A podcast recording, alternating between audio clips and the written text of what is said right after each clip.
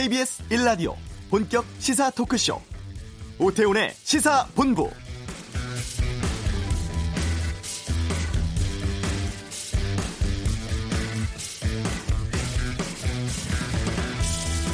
총선이 다섯 달 앞으로 다가온 가운데 주말 사이에 중량급 정치인 두 명이 여의도를 술렁이게 했습니다. 여권에선 임종석 전 대통령 비서실장, 또 자유한국당 삼선 김세연 의원이 공교롭게도 같은 날 총선 불출마를 선언했죠. 임종석 전 실장은 제도권 정치를 떠나겠다면서 앞으로 통일운동에 매진하고 싶다고 밝혀서 정계 은퇴까지 시사한 것 아니냐 이런 분석 나오고 있습니다. 자유한국당 김세연 의원은 같은 당 의원들에게 의원직 총사퇴와 당 해체 촉구하면서 다 같이 물러나자고 했죠. 일단 정계 은퇴 시사 불출마 입장 표명이 이 총선을 앞두고 정치권 세대 교체와 인적 쇄신의 기폭제가 될 것으로 보입니다. 또 보수 통합, 제3지대 구축 등 정치의 판을 바꾸는 여러 움직임들도 가시화되고 있는데요. 오태훈의 시사본부 주요 정치 상황에 대한 입장 듣겠습니다. 잠시 후 이슈에서 제3지대 개편 전망 최근 탈당했죠. 문병호 전 바른미래당 최고위원과 함께 어, 말씀 나누겠습니다. 2부 시사구말리에선 여야 불출마 선언 또 인적 소신 등에 대한 의견들 듣겠습니다. 경제브리핑 주택연금에 대해 살펴보고 종료 앞두고 있죠. 지소미아 협상 상황 외교전쟁에서 알아보겠습니다. KBS 라디오 오태훈의 시사본부 지금 시작합니다.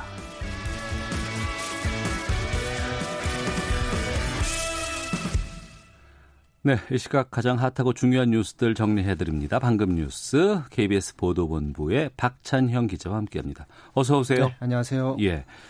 분양가 상한제에 대한 정부의 대책이 추가로 나올 수 있다는 내용이 있어요. 네, 오늘 그 김용범 기획재정부 1차관이 주재해서 부동산 시장 점검 회의를 가졌거든요. 네. 네. 이 자리에서 이가 나왔습니다. 부동산 시장이 불안 조짐을 보이면 분양가 상한제 적용 지역을 추가로 지정하는 것을 검토하겠다. 어. 이런 말을 내놨습니다. 이게 왜 나왔냐면 지금 분양가 상한제 적용 지역이 발표가 됐는데 이게 동 단위로 굉장히 미세하게 쪼개서 발표가 됐죠. 핀셋 지정이라고 했었죠. 네, 그렇다 보니까 그 이웃한 동이라든지 음. 아니면 거기서 이제 빠진 동 지역을 중심으로 해서 부동산 값이 다시 불안해질 수 있다라는 어. 지금 우려들이 지금 나오고 있고요. 예.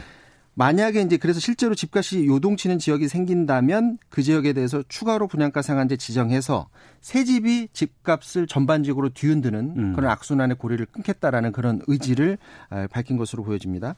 또 지난달부터 관계부처 부동산 시장 합동 현장 조사를 벌이고 있거든요. 근데 이 현장 조사를 올해 말까지 계속하겠다. 이게 뭐냐면 부동산을 통해서 편법 증여를 한다든가 편법 대출, 불법 전매 의심 거래 이런 계속해서 어, 단속을 해서 엄정 대응하겠다라는 방침도 재확인했습니다. 중간 조사 결과를 발표하는데 이르면 이달 말에 발표한다고 합니다. 네. 아, 한국당 김세연 의원 총선 불출마하겠다고 했어요.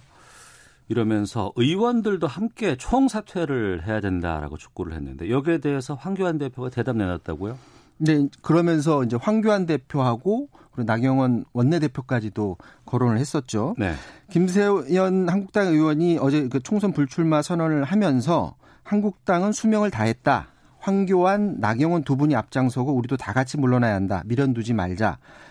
멘트가 굉장히 셉니다. 조국 사태가 마무리된 이후에 민주당과 한국당의 격차가 더 빠르게 벌어졌다. 이게 현실이고 비호감 정도가 변함없이 역대급 1위다. 네. 이렇게 말하면서 본인이 한국당 의원인데 음. 한국당을 비난하는 듯한 그런 발언을 했고요. 이렇게 총선을 치르면 100점 100패다. 다시 태어나기 위해서 자기를 포함해서 황교안 나경원 의원까지 불출마하고 보수를 재건해야 된다라는 식으로 외쳤는데 아, 김세현 의원은 바른정당으로 나갔다가 대선 치렀었고 네. 대선에서 실패한 다음에 한국당에 복귀를 했는데 그 이른바 복당파였죠. 그렇죠. 네.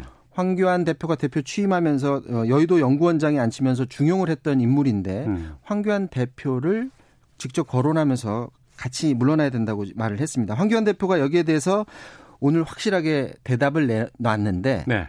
김세원 의원의 주장에 대해서는 확실하게 선을 그었습니다. 당 해체는 있을 수 없다는 것이고요. 본인이 내려오는 게 큰 의미가 없다라는 식으로 말을 했습니다. 뭐라고 했냐면 당 쇄신은 국민적 요구다. 확실하게 그리고 과감하게 쇄신해 나갈 거고 음. 만일 이번 총선에서도 제대로 평가받지 못한다면 본인부터 책임지고 물러나겠다. 그 말은 한국당 이름으로 총선 치르겠다라는 것이고요. 그러니까 당 쇄신은 총선 때까지는 내가 지휘하겠다. 그렇죠. 이런 의견으로 보이네요. 그리고 그 평가, 그러니까 국민들한테 선택을 받지 못하면 본인이 물러나겠다는 거고 그건 어떻게 보면 대선에도 나오지 않겠다라는 선언으로도 비춰질 수 있습니다.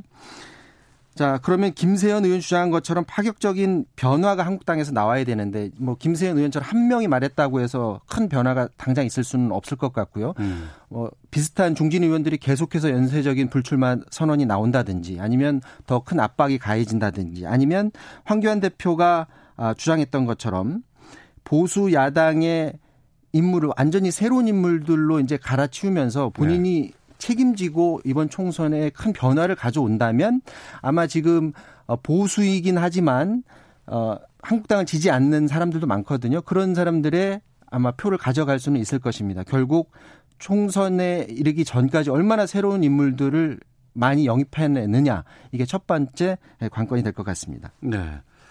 아, 임종석 전 실장 불출마 선언, 또 백재현 삼선 의원도 불출마 선언을 지난주에 했었는데 오늘 민주당에서 또 총선 불출마 하겠다는 입장이 나왔어요.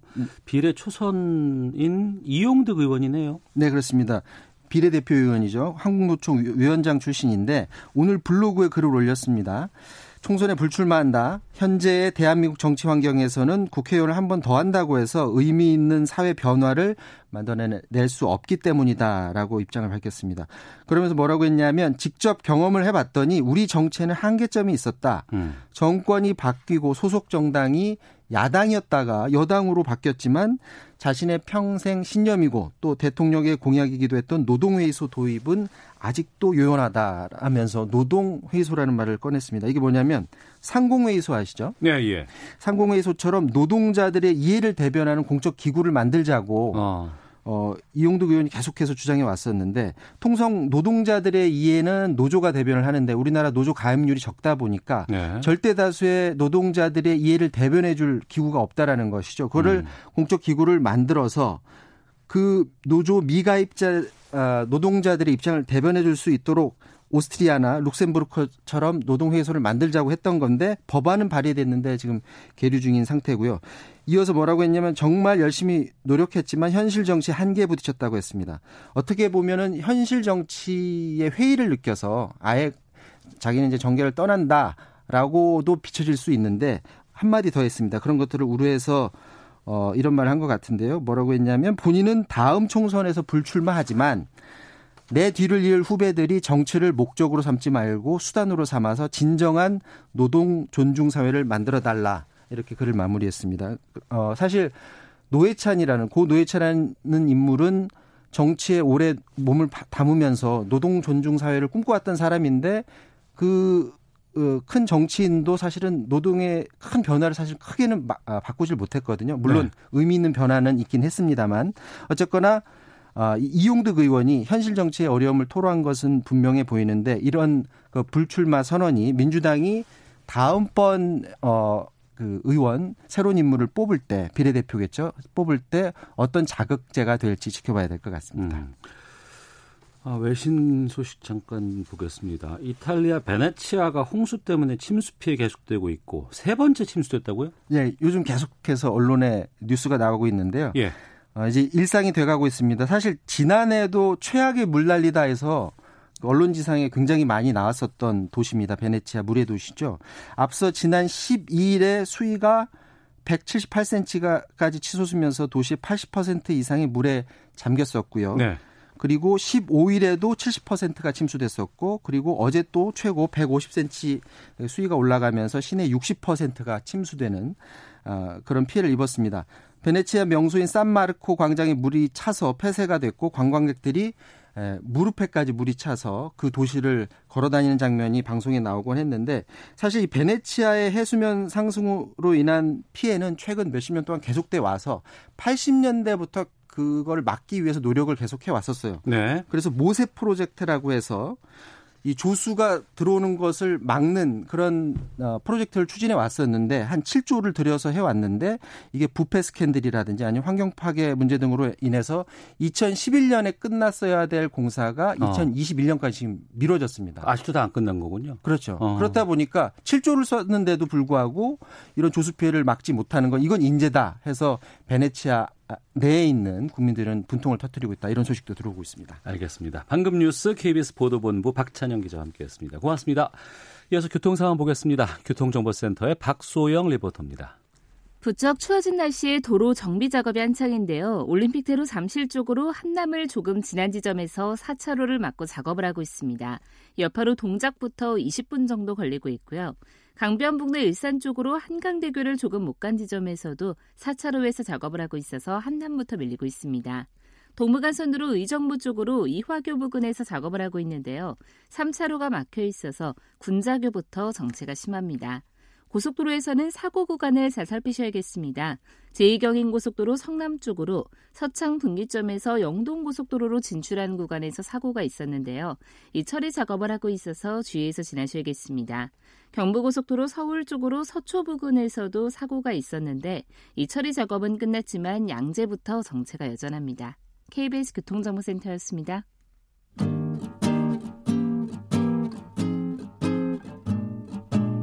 KBS 1라디오 오태훈의 시사본부 여러분의 참여로 더욱 풍성해집니다. 방송에 참여하고 싶으신 분은 문자 9730번으로 의견 보내주세요. 짧은 문자는 50원, 긴 문자는 100원의 정보 이용료가 붙습니다. 애플리케이션 콩과 마이케이는 무료고요. 시사본부는 팟캐스트와 콩, KBS 홈페이지를 통해 언제나 다시 들으실 수 있습니다. 많은 참여 부탁드려요.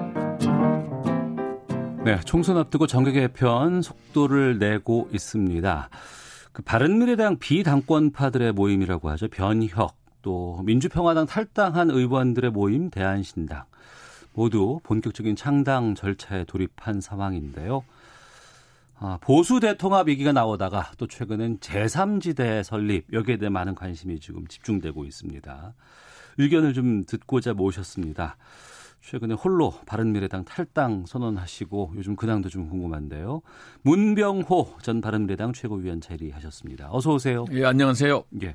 탈당 선언한 지 얼마 되셨죠, 지금? 한 3주 됐습니다. 3주. 예. 외롭죠. 아, 요새 재밌습니다. 이제 바른미래당 안에서 3지대를 만들려고 노력했는데 네. 그게 좀 희망이 없어졌고요. 음. 바깥에 나와서 지금 많은 분들 만나고 다니면서 희망을 새로 보고 있습니다. 네. 차근차근 여쭙기 전에 먼저 좀 양해 사과 말씀을 좀 네네. 네. 제가 좀 드려야 될 것 같습니다. 네. 저희 목요일 각서라고 해서 김용남 전 의원이 패스트트랙 수사와 관련해서 네네. 지난 18대 국회 때 문 모 의원이 국회의사당 문을 햄머로 부쉈다더라 뭐 이런 얘기를 했고 예. 최민희 의원께서 그 누구냐 확인해 달라 하고 했더니 문병호 의원이라고 얘기를 하셨는데 예. 그 아니시라면서요. 예, 저는 17, 19대 두 번 했고 18대는 국회의원도 아니었습니다. 예. 근데 저도 뉴스 검색을 해보고 제가 음. 갑자기 문을 부신 폭력 의원이 돼버려 가지고 예, 예. 그래서 제가 이제 좀 항의를 했, 는데 네. 예, 하여튼 저는 폭력하고는 거리가 먼 사람입니다. 예. 저도 오보하는 거리가 먼 사람이 되고 싶은데 예. 우선 사과의 말씀을 드리겠습니다. 아유, 말씀을요. 예. 예. 그 문병호 의원이 아니고 문모 다른 또 의원이 예. 계셨고요. 예. 아, 그분이 하신 것으로 그분 이름은 거론하지 예. 않도록 하겠습니다. 아, 탈당하고 나서 지금 바른미래당 상황도 보실 거 아니에요? 예, 밖에서. 그렇습니다. 어때요 지금? 지금 뭐 혼돈이죠. 네. 유승민 전 대표는 변혁을 어, 구성해서 탈당을 예고하고 있고요. 네. 손학규 대표께서는 또 어, 나름대로 생각하는 제3지대 신당을 만들겠다고 하고 있으니까 음. 어, 상당히 혼돈인데 12월, 1월 가면은 가닥이 잡힐 것으로 봅니다. 네. 그 제가 요새는 제3지대 사람들 싸우지 말라 그러고 있습니다. 어. 각자 열심히 해라. 예. 손 대표는 손 대표도 열심히 하고 유 대표는 유 대표도 열심히 하고 또 지금 신당 하고 있는 이현주 의원은 이현주 의원도 열심히 하고 어. 장기표 선생님도 뭐 신당 하신다는 게 열심히 하시고 예, 예. 그렇게 해서 이제 열심히 하다 보면은 어. 12월 말이나 1월 달 가면 성적표가 나올 거 아니냐. 예. 성적표가 나와서 거기에서 가장 국민의 지지를 많이 받는 어. 당으로 다시 통합합시다. 예. 제 생각은 요새 그렇습니다. 그러니까 각자가 추구하는 입장이 다 다르기 때문에 예, 예. 각자가 신당 추진을 노력을 하지만 네. 대, 아, 총선을 앞두고 한 1월 뭐 이 정도가 되면은 성적이 나올 것이고 그렇죠. 거기서 가장 우수한 성적을 갖고 있는 쪽으로 다시 모인다? 예, 그렇습니다. 뭐 지금 제3지대에서 각자 당을 한다는데 사실 큰 차이도 없어요. 예. 그러니까 이제 각자 조그만 차이 가지고 서로 각자 당을 하고 있는데 그거 음. 가지고는 총선에 갈 수가 없습니다. 그러니까 네. 어차피 통합 절차를 거쳐야 됩니다. 그래서 저는 이제 결국은 지금 한국 정치 화두는 통합과 개혁입니다. 네. 통합을 얼마나 잘 이루고 음. 또 개혁적인 의제를 얼마나 잘 국민들에게 선보이느냐가 성공의 지름길인데 네. 그것을 이제 두 가지 그 의제를 다 움켜쥔 세력이 저는 승리할 걸로 봅니다. 어. 그러면 그 통합의 기치가 나온다고 했을 경우에 네네. 여러 가지 양상들이 있을 것 같은데 그렇습니다. 우선 지금 자유한국당과 변혁 쪽의 통합이란 얘기가 나오고 예, 예. 있지 않습니까? 보수 통합이죠, 그게. 예. 예. 그렇게 되면 그쪽으로 문병호 의원께서도 가실 수가 있어요? 저는 보수 통합 안 될 걸로 봅니다. 어. 예, 왜냐하면은 이 통합을 하려면은 전제가 네. 될 것이 기득권 내려놓기와 혁신입니다. 네. 두 가지가 전제가 돼야 통합이 되는데 음. 한국당이 지금 혁신이나 기득권 내려놓을 생각이 없어요. 예. 오직 했으면 김세현 의원이 탈당했겠습니까? 네. 불출마 선언했겠습니까? 예. 그만큼 한국당의 변화가 어렵다라고 보고요. 음. 어, 결국은 이제 보수 통합 논의는 되겠지만은 네. 결국은 보수 통합 되지도 않고 어. 그 과정에서 한국당이 상당한 저는 그 추락이 될 걸로 봅니다. 예. 왜냐하면 이제 보수 통합 이슈라는 것은 한국당 당신들이 누구냐라고 어. 묻는 이슈거든요. 예, 예. 그러면 이제 왜 한국당이 그 박근혜 대통령 탄핵에 대해서 인정을 하지 못하고 또 어, 영남 패권주의나 또 시대착오적인 그런 음. 수구 보수의 길을 가는가가 명확히 드러날 걸로 봐요. 네. 그래서 국민들로부터 외면당할 거다. 그래서 국민들께서는 이제 어, 이거 한국당 말고 뭐 새로운 야당이 있어야 되겠어. 음. 그런 저는 분위기가 조성될 걸로 봅니다. 네. 그렇게 되면은 유승민 전 대표와 변혁이 좀 주목받지 않을까 어. 어 그렇게 예상하고 있습니다. 근데 유승민 대표의 변혁만으로 새로운 당을 창당할 네. 건안 될 것 같거든요. 안 됩니다. 그건 이제 일종의 이제 씨앗을 뿌리는 거고 예. 첫 번째 키맨이 이제 유승민 대표라고 제가 말씀드린 거고 예. 거기에 이제 안철수 전 대표가 귀국하시고 음. 참여를 해야 됩니다. 네. 그리고 또 이제 지금 저 삼지대에서 움직이고 있는 많은 분들이 어. 그리 모여야죠. 그러면 대한신당도 네. 그 삼지대와 같이 할 수도 있습니까? 같이 할 수 있습니다. 아 그래요? 근데 다만 이제 제가 요즘에 보니까 제3지대 신당 새로운 신당은 수도권 제한이 돼야 됩니다. 예. 그래야 되는데 대한신당하고 이쪽은 좀 호남 중심이 돼 있어서 어. 어, 딱 뭐가 맞을까 싶어요. 예. 그러니까 제가 이제 내년 총선을 내다봤을 때 수도권 신당은 문재인 정권 심판을 우선 최우선 이슈로 내걸어야 되거든요. 그런데 음. 지금 호남 지역 정서가 문재인 정권 심판을 내걸 수 있느냐. 네. 문재인 정권 비판까지는 가능한데 음. 심판까지는 내걸기는 좀 어렵다고 봐요. 그러면 지난 그 대선 아 지난 총선에서의 그 국민의당의 입지까지 확보하기는 힘들겠다. 어렵다고 봅니다. 예. 그때는 호남이 국민의당을 전폭적으로 지지했는데 예. 지금은 민주당이 대세가 돼 있기 때문에 그것을 어. 뒤집기는 쉽지 않다. 어. 만약에 호남이 뒤집히면 민주당은 내년에 50석 얻기도 힘들 겁니다. 네. 네 그냥 그렇게 내다봅니다. 하지만 그 움직임이 가시화되는 건 힘들어 뭐, 보이고. 근데 뭐 제3지대 신당이 커져 가지고 예. 뭐 대한 신당이나 호남 세력까지 다 포괄할 수 있는 길도 있다고 보여지고요. 그런데 그렇게 되면은 지금의 바른미래당 처음에 출범 시기와 다를 게 없지 않습니까? 그렇죠. 그러니까 원래는 이제 바른미래당 출범할 때 예. 중도의 아이콘 안철수 대표 또 개혁보수의 아이콘 유승민 대표 두 분이 잘 만났습니다, 사실은. 네. 근데 이 두 분이 제대로 통합이 안 된 거예요. 어. 그리고 두 분이 만나서 뭔가 좀 시대 정신에 맞는 새로운 의제를 창조하고 그것을 치고 나갔어야 했는데 네. 그것도 못한 거죠. 음. 그러니까 바른미래당이 이제 침체되고 지리민을 된 거죠. 예. 그 손학규 대표가 이제 대표 되셔갖고 그것을 좀 올바로 세웠어야 했는데 그걸 음. 못 하신 거예요. 네. 그러니까 지금 바른미래당이 지리민을 돼 있고 음. 결국은 이제 바른미래당은 이제 해체 수준으로 간다고 보여집니다. 아 바른미래당은 곧 해체될 예, 것이고 유승민 대표 탈당하고 안 대표도 참여 안 하시고 그러면 결국 해체되는 거죠. 하지만 제3지대에서 모이는 상황이 오게 되면 예, 예. 다시 또 합칠 수 있죠. 다시 합칠 수 있다. 예, 예. 다만 손학규 대표는 거기에는 없겠군요. 손 대표님이 어떻게 하시지에 따라 다르죠. 예, 예. 예. 지금이라도 손 대표께서 음. 사퇴하시고 네. 예, 제3지대를 만들기 위해서 이제 손 대표께서는 당신이 역할을 한다고 그러시는데 음. 어, 저는 손 대표께서 물러나시는 것이 3지대를 제대로 만들 수 있는 디딤돌이 된다고 봅니다. 네. 네. 최근에 변혁의 그 신당 기획단장인 권은희 의원 만나셨다면서요. 네네. 어떤 이야기 나누셨어요? 저는 변혁이 참여하지 않고 있지만은 예. 변혁이 3지에서 중요한 위치에 있거든요. 그래서 음. 변혁을 잘 좀 이끌어 달라고 말씀드리러 갔고요. 예. 제가 말씀드리는 건 그거였습니다. 유승민 대표께서 그 보수 통합 전제 조건 3원칙을 말씀했거든요. 음.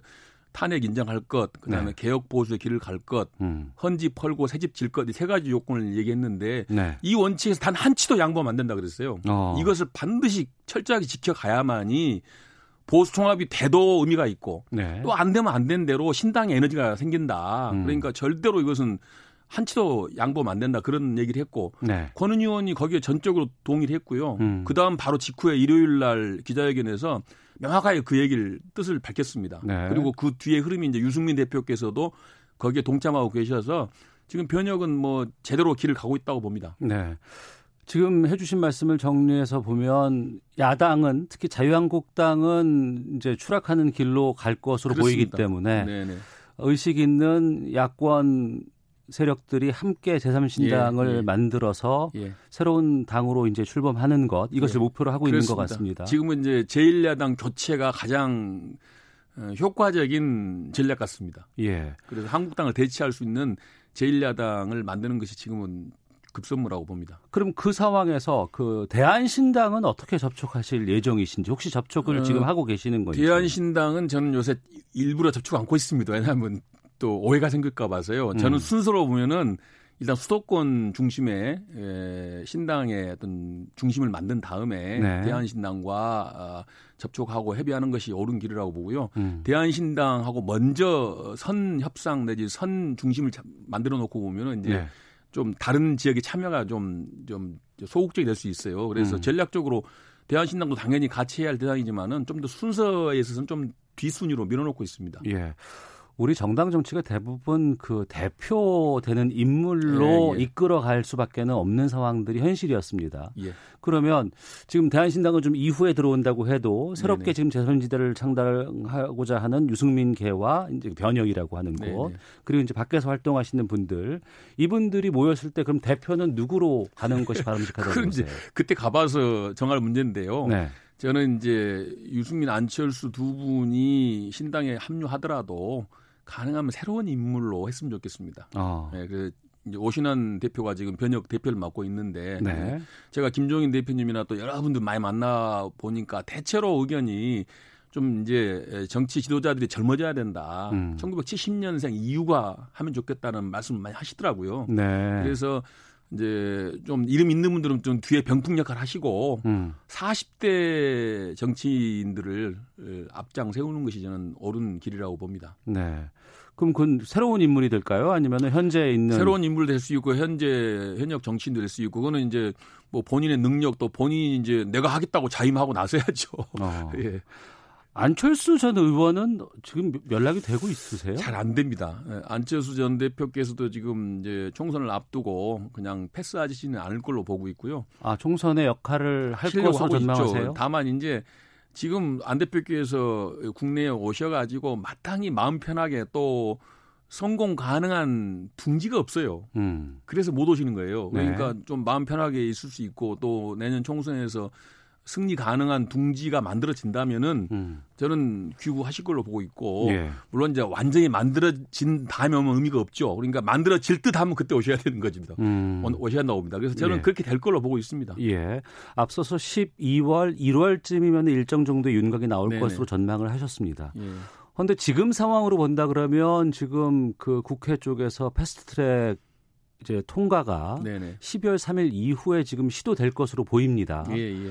이것이 어떤 영향을 끼칠 것으로 전망하십니까? 글쎄 뭐 언론이나 많은 분들은 그것이 뭐 상당히 중요한 영향을 줄 거라고 보는데 저는 그렇게 안 봅니다. 아뭐 그래요? 뭐 일정 부분 영향을 준다고 봐야 되겠죠. 예. 근데 지금 그 패트에 올라간 준 연동형 비례 비례대표제라는 게 그렇게 뭐 정치 질서를 근본적으로 바꿀 만한 지금 그 혁신적인 과제가 아니라고 봐요. 음. 일부 손질하는 정도인데 네. 그런 정도 가지고 지금 정치판이 흔들리지는 않을 걸로 봅니다. 음. 다음은 영향을 줄 수 있겠죠. 예, 예. 어, 그렇지만 저는 그렇게 결정적 영향을 주지 않을 걸로 보고요. 역시 중요한 것은 총선에서 누가 이제 1당 2당이 되느냐 음. 또 다음 대선 전략이 중요한 것인데 네. 저는 뭐 그 준 준 연비제가 그 그것을 결정적으로 좌우하는 정도 의지는 아니라고 봅니다. 그래서 저는 뭐 일정 부분 영향은 있겠지만은 음. 뭐 크게 뭐 변수가 되지 않을 걸로 봅니다. 네. 마지막으로 그러면은 뭐 예언 같은 질문 하나 드리고 마치도록 하겠습니다. 네. 1월쯤 됐을 때 아, 대한신당 그리고 변혁 예. 현재 바른미래당 예. 또 이 외에 다른 쪽에서 활동하고 있는 분들 네네. 이렇게 해서 아, 미, 어, 민주당 여당과 지금 제1당인 자유한국당 빼고 네. 정의당 말고 예, 예. 나머지 분들이 다 합치면 몇석 정도가 확보 가능할 것으로 저는 제 1당도 가능하다고 봅니다. 1당도. 총선 때? 예, 저는 85년도 2.12 총선이 내년에 비슷한 상황이 될 걸로 보는데요. 예. 그때 이제 그야말로 그 민한당이 그 70석에서 35석으로 줄었고요. 예. 그다음에 새로 생긴 신민당이 불과 두 달 만에 16석에서 67석이 됐습니다. 네. 그 어마어마한 정치 변동이 있었는데 저는 내년 총선에 이제 음. 87년 체제의 끝자락에 와 있고 네. 뭔가 새로운 큰 변화가 일어날 걸로 보기 때문에 음. 삼지대가 단순히 그냥 사람만 모여갖고는 안 되고요. 네. 어떤 새로운 대한민국에 걸맞는 이슈를 잘 제기한다면은 저는 제 1당도 부상이 가능하고요. 네. 제 1야당은 충분히 된다고 보고 있습니다. 음, 알겠습니다. 자, 그 말씀까지 예, 듣도록 예, 예, 하겠습니다. 감사합니다. 자, 문병호 전 최고위원과 함께 했습니다. 오늘 말씀 고맙습니다. 예, 고맙습니다. 헤드라인 뉴스입니다. 여야 교섭단체 3당 원내대표들이 오늘 회동해 방위비 분담금 공정합의 촉구 결의안과 민생법안 처리 방안 등을 논의했으나 뚜렷한 결론을 내리지 못해 내일 결의안 채택이 불발됐습니다. 정부가 탄력 근로제 확대안의 국회 통과가 불발될 경우에 대비해 주 52시간제 확대 적용을 받는 중소기업들의 충분한 계도 기간을 주고 경영상 사위에도 특별 연장 근로를 허가해 주기로 했습니다. 청와대는 한일 군사정보보호협정 지소미아가 아직 종료된 것이 아니라면서 지소미아 종료에 대비한 방안을 따로 갖고 있지 않다는 입장을 밝혔습니다. 내년부터 적용될 한미 방위비 분담금을 정하기 위한 세 번째 회의가 오늘 오후 서울에서 열립니다. 도널드 트럼프 미국 대통령이 한미 연합공중훈련 연기가 발표된 지 10시간 만에 김정은 국무위원장을 향해 비핵화 협상의 속도를 내자며 곧 보자고 트윗을 통해 밝혔습니다. 지금까지 헤드라인 뉴스 정원나였습니다.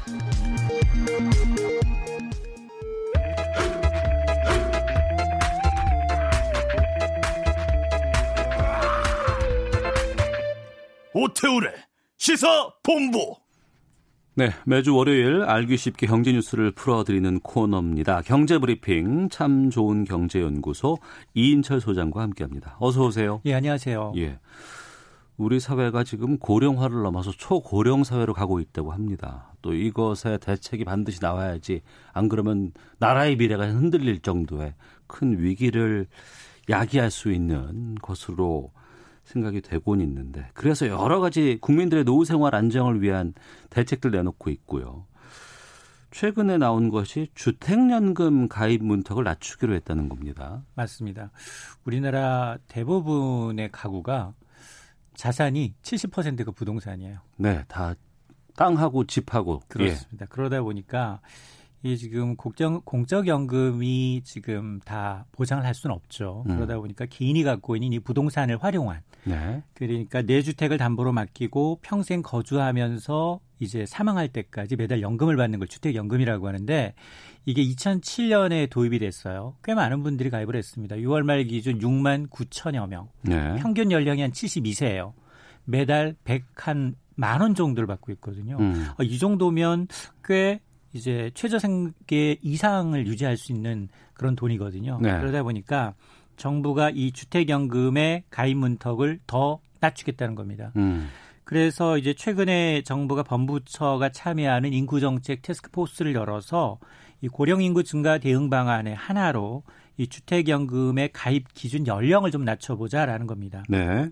예, 지금은 이 가입 대상 부부 가운데 연장자가 만 60세 이상의 한 분이 반드시 있어야만 돼요. 음. 근데 이것을 만 55세로 낮추겠다는 겁니다. 네. 이건 왜냐? 지금 보다 보니까 이게 지금 국민연금 수령 시기는 점점 점점 올라가죠. 그렇죠. 예. 퇴직 연령은 점점 점점 낮아집니다. 음. 그러니까 이제 연금 공백이 생기는 거예요. 수입이 없죠. 그렇습니다. 그러다 예. 보니까 이 갭을 좀 메꿔보자라는 건데 이 부분은 연령을 하향 조정하는 거는 법 개정이 필요 없습니다. 아, 시행령으로 가능해요. 예, 시행령으로 가능하기 때문에 내년에 바로 이제 시행할 것으로 보이는데 음. 예를 들어서 어, 시가 3억 원짜리 주택을 맡겼다. 이걸 55세로 낮춰진 기준 부터 받는다면 월 46만 원씩 수령이 네. 가능합니다. 예. 그 주택 기준도 있을 거 아니에요. 이게 맞습니다. 저소득이라든가 좀 이렇게 수입이 지금 확실시 안 되는 분들을 위한 여러 가지 정책이라고 한다 그러면 근데 좀 이렇게 저소득이라든가 이런 분들에게 주로 가야 되는데 근데 그 최근에는 주택값이 많이, 많이 올랐기 때문에 지금 음. 시가 9억까지 해주는데 맞습니다. 이걸 공시지가 공시가격. 기준으로 맞습니다. 어. 그러니까 사실은 공시가격이라는 게 보통 집 시세 한 70% 안팎이에요. 네. 그러면 이렇게 이제 시가에서 공시시가로 바꾸게 되면 대상 주택수가 확 늘어나요. 음. 그러니까 시가 한 13억 원 정도 주택도 연금 가입이 가능해집니다. 네. 그런데 문제는 아니 이게 문제가 뭐냐? 아니 고가 주택 보유자 10억 원이 넘는 주택 보유자까지 이게 정부가 지급을 보증을 하는데 사망 시까지 보존해야 돼요. 그래요. 오래 예, 살면 예. 오래 살수록 예. 정부가 돈을 투입해야 되는 구조입니다. 음. 그러다 보니까 아니 이게 왜 고가주택 사망자까지 보존을 해줘야 되느냐 이런 형평성 논란이 생길 수 있거든요. 네. 그래서 단서를 달고 있습니다. 아, 일단 이 주택가격 제한 시가 9억 원까지는 지급 보증을 하지만 예를 들어서 13억 원이다. 그럴 경우 차액 4억 원에 대해서는 아예 음. 현금으로 어. 유족한테 줘, 줘버리는 거예요. 예. 그러니까 상한선을 9억 원으로 두는 겁니다. 그대로. 어. 자 그리고 난 다음 또 하나가 있어요. 지금 주택연금 가입했다가 가입자가 이제 사망할 경우에 네. 그게 자동 이제 배우자한테 습계가 돼야 되는데 음. 여기 이제 지분 상속이라는 게 자녀들까지 껴 있잖아요. 아 상속으로 그걸 풀어야 되니까. 맞습니다. 예, 그러니까 예. 그러다 보니까 이제 자녀 동의가 없으면 어. 배우자한테 안 돌아가니까 이것도 좀 불합리하다. 예. 자녀 동의 없이도 연금을 배우자한테 자동 승계하자. 음. 뭐 이런 것까지 포함이 되어 있습니다. 네. 그 연금은 얼마나 받을 수 있는 거예요? 집을 맡기면? 집을 맡기면 네. 그러니까 55세 주택연금에 가입했다. 시가 6억 원이면 꽤 많아요. 예. 6억 원일 경우에는 월 평균 87만 원씩. 음. 지금도 평균 가입 연령이 72세인데 연령이 워낙 높잖아요. 네. 이분들 지금 3억 원 정도의 주택을 맡기고 월 평균 100만 원 남짓 받고 있거든요. 음. 그러니까 이제 연령대가 많으신 분은 받을 이제 연한이 적잖아요. 네. 그러니까 많이 받는 거고 음. 낮아질수록 연금 수령액은 좀 적지만 네. 문제는 이 주택을 담보로 맡겼으면은 나는 이 집에서 못 사는 게 정상이지만 음. 죽을 때까지 살 수 있어요. 어. 죽을 때까지 거주도 하되 예. 그리고 이제 사망 시까지 매달 연금도 주겠다라는 거기 때문에 어. 이제 공적 성격이 강한 겁니다. 예. 7590님께서 좋은 제도입니다. 집에 딸린 일정 규모의 토지도 같이 했으면 좋겠어요라고 하셨는데. 토지도 토지 제도가 있긴 있어요. 예. 근데 조금 이제 연금 주택 연금보다는 좀 활성화가 좀 덜 된 측면이 있습니다. 아, K7494님께서는 근데 주택 연금을 받으면 미래 돈 가치가 하락하지 않습니까? 아, 하락하지 않습니까? 나중에 생활비 보전까지 가능할 정도가 될까요? 이게 가입할 때 당시의 기준이에요. 예, 그래서 예. 이런 맹점이 있어요. 주택 어. 가격이 어. 너무 빨리 올라 버리면 음. 이거 해지하시는 분들이 있어요. 그동안 받았던 거 다 돌려주고 아 나는 이제 맡기지 않겠습니다. 이렇게 처리하는 경우가 있습니다. 실제로. 아, 실제로. 네. 또 최근에도 집값이 갑, 갑자기 너무 많이 급등한 곳이 있으면. 그러니까 올해는 예. 시가가 9억 원이지만 뭐 2, 3년에 13억 원으로 뛰었다 그러면 음. 4억 정도 차익이 발생하니 네. 이게 이제 가입 당시 기준이기 때문에 그런 건 있지만 어. 그러나 앞으로 이제 저금리 기조가 계속되죠. 그리고 고령화가 얼마나 더 진행될지 모르기 때문에 음. 굉장히 유리한 상품이에요. 가입자한테. 네. 8156님께서는 어, 의견을 주셨는데 기간에 대해서도 최대 100세까지 한도를 두거나 하는 것이 사회적 통념상 맞을 듯합니다. 너무 후세대의 부담이 큽니다라는 의견도 주셨거든요. 뭐 일정 부분 일리가 있습니다. 그 요즘은 120세, 뭐 150세까지 사시는 분들도 맞아요. 있을 것이다 이렇게 나오고 있는 네. 상황에서 국민연금도 1988년 시작할 때 가입하셨던 분은 지금 낸 돈의 두세 배 이상을 받고 있어요. 어. 그러니까 이거는 어떤 노후 복지 차원에서 노인 빈곤율 차원에서 네. 조금 이해를 해 줘야 할 부분이 조금 있습니다. 예. 주택연금에 가입을 하고 내가 집을 맡겨 놓고 일정 정도 연금을 받고 있었어요. 네. 근데 내가 안 살고 다른 사람한테 임대를 줄 상황이 올 수도 있지 않습니까? 지금까지 임대가 허용이 안 됐어요. 예, 예. 근데 임대를 허용하겠다라는 거예요. 어. 취지는 두 가지입니다. 예. 하나는 아니 이게 지금 거주하다가 불가피하게 또 전세를 내줘야 될 경우가 생기거든요. 음. 이럴 경우 임대 줘서 그래 거주인 임대소득 올릴 수 있게 하자. 음. 또 하나는 거기에 빈 방 공실 임대는 뭐냐? 그러면 청년이나 집이 필요한 신혼부부한테 시세 80% 수준으로 아주 저렴하게 공급하자 이런 두 가지 차원이 있어서 네. 앞으로 이렇게 이제 집주인이 추가로 임대 소득도 기대할 수 있고 그리고 이제 이 임대분에 대해서는 공적으로 운영할 수 있게끔 하겠다는 겁니다. 아 그래요. 네. 주택연금, 또 최근에 퇴직연금, 또 개인연금에 대해서도 많은 관심들을 갖고 있습니다. 그만큼 이제 노후에 우리가 너무 보장이라든가 이런 것들을 잘 못했고 불안하게 우리가 좀 그동안은 살아갈 수밖에 없었던 환경인데 지금에선 노후가 중요한 시점이 됐거든요. 맞습니다. 개인연금 쪽은 어떻습니까? 개인연금 현재 가입률이 12%예요. 네. 2017년 기준. 그러니까 어. 8명 중 1명 정도만 가입을 돼 있거든요. 예. 근데 문제는 수익률도 좋지 않아요. 음. 1일에서 2% 남짓이거든요. 그래서 지금 고령화 대책의 일환으로 퇴직연금, 개인연금도 세제 혜택을 강화하겠다라는 겁니다. 근데 지금 퇴직연금도 2017년 기준 이제 전체 가입 대상자 가운데 절반 정도 근로자의 50% 수준에 머물고 있기 때문에 문제는 뭐냐? 퇴직금도 퇴직과 동시에 일시에 받아서 써버리지만 네. 퇴직연금도 두 가지로 받고 있거든요 지금 음. 퇴직하자마자 일시금으로 받는 게 있고 또 하나는 매월 연금 형태로 받는 경우가 있는데 지금 매월 연금 형태로 받는 게 2%가 채 안 돼요. 네. 다 일시에 받아서 써버리는 경우가 많다는 거예요. 어. 그 세제 혜택을 어떻게 해주느냐 10년 이상 나누어서 받을 경우 연금 형태로 장기 받을 경우에는 여기에 소득세 10%를 오히려 깎아주겠다라는 거기 때문에 이것도 이제 약간의 인센티브가 될 수 있다는 겁니다. 음. 알겠습니다. 앞서 한 분께서 그 주택에 지금 빚이 잡혀 있는데 네. 주택 빚을 감하고 어. 남은 차액에 대해서만 연금이 시작이 되는 거예요. 아. 네. 까지 네. 말씀 나누도록 하겠습니다. 참 좋은 경제연구소 이인철 소장과 함께했습니다. 고맙습니다. 네, 감사합니다. 예, 잠시 후 2부 시사구말리 준비되어 있는데요. 임종석 전 비서실장 또 자유한국당 김세현 의원의 불출마가 정치권에 불러올 파장 두 평론가와 함께 말씀 나눠보겠습니다. 외교 전쟁, 지소미아 종료에 대한 한미일의 입장 듣겠습니다. 뉴스 들으시고 2부에서 뵙겠습니다.